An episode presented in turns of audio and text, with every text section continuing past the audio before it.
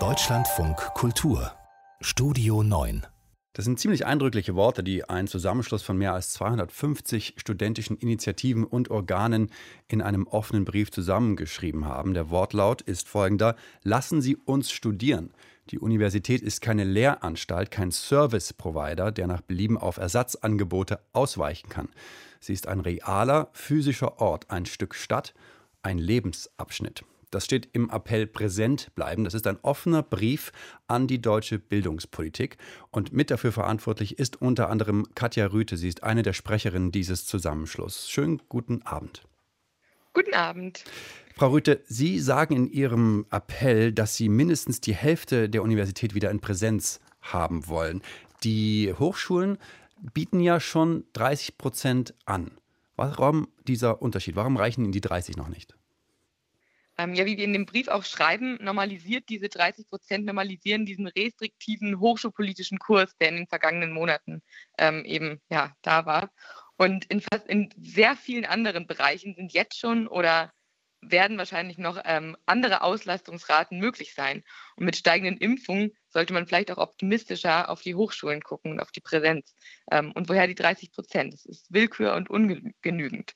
Und dann stellt sich natürlich noch die Frage, wie sich die 30 Prozent verteilen.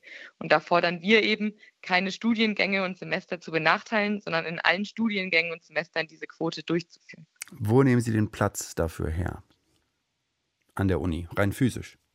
Den räumlichen Platz. Mhm. Ähm, naja, es sind ja, wurden ja schon andere Sachen gemacht und wir fordern eben auch, dass ähm, wir gerade auch irgendwie Kultur, also kulturelle Räume oder Clubs, Bars ähm, und so weiter, Räume für Großveranstaltungen eigentlich, die ja momentan nicht stattfinden können, dass man die auch mitnutzt, wie es eben auch für, ähm, für Klausuren schon gemacht wurde.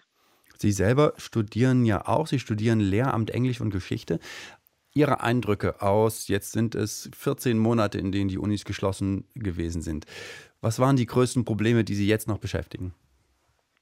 Ähm, naja, die Lehre leidet leider qualitativ einfach auch. Also Diskussionen, die gerade auch in den Geisteswissenschaften so unglaublich wichtig sind, sind über Zoom nicht ausreichend möglich. Ähm, auch Bibliotheken, ähm, der Zugriff ist erheblich erschwert worden. Teilweise waren sie auch ein paar Wochen komplett geschlossen. Ähm, auch Arbeitsplätze fehlen. Ein WG-Zimmer oder ein, eine Zimmerwohnung ist kein adäquater Arbeitsplatz. Ähm, und sozialer Austausch mit Kommilitonen und Dozenten ist eigentlich fast komplett verloren gegangen. Ähm, dazu kommen finanzielle Probleme, die viele Studenten teilweise treffen. Und das sind eben alles auch Probleme, die in der Folgezeit bedacht und reflektiert werden müssen. Sie schreiben ja auch, dass die Universität ein Lebensabschnitt ist, studieren gehen. Jeder, der das gemacht hat, wird sich da höchstwahrscheinlich sein Leben daran an diese Zeit erinnern. Sie sind auch Tutorin für untere Semester und das sind höchstwahrscheinlich dann auch Menschen dabei, die noch nie eine Universität von innen gesehen haben. Oder was macht das mit denen? Genau, also momentan sind es welche, die vielleicht mal ein Semester haben, aber die rücken jetzt ja alle ungefähr nach. Und gerade, ich würde sagen, so Semester 1 bis 3 hat die Uni noch nie von innen gesehen, hat auch fast keine sozialen Kontakte. Und jetzt die, die ich quasi dann teilweise im Tutorium habe, sind so Semester 4 bis 5.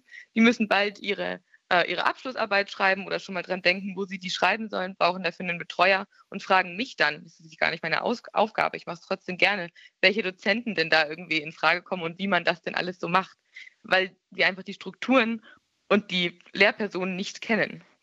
Der letzte Satz des Appells heißt, nehmen Sie sich der Zukunft unserer Bildung endlich ernsthaft an.